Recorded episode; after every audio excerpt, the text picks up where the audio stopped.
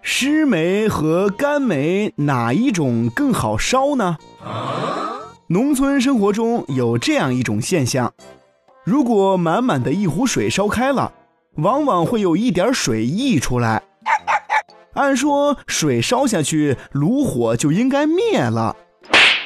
可奇怪的是，水滴落下的地方，火焰反而突然变得更强烈。这其中到底有什么奥妙呢？其实呀，说白了，这就是一个基本的化学反应。我们都知道，水是由氢氧两种元素组成的。当水遇上火热的煤时，氧立刻被煤的碳夺走了，结果生成了一氧化碳与氢气。一氧化碳与氢气啊，朋友们，如果你还没有忘记曾经学过的那点化学知识，就一定知道，它们可都是易燃气体。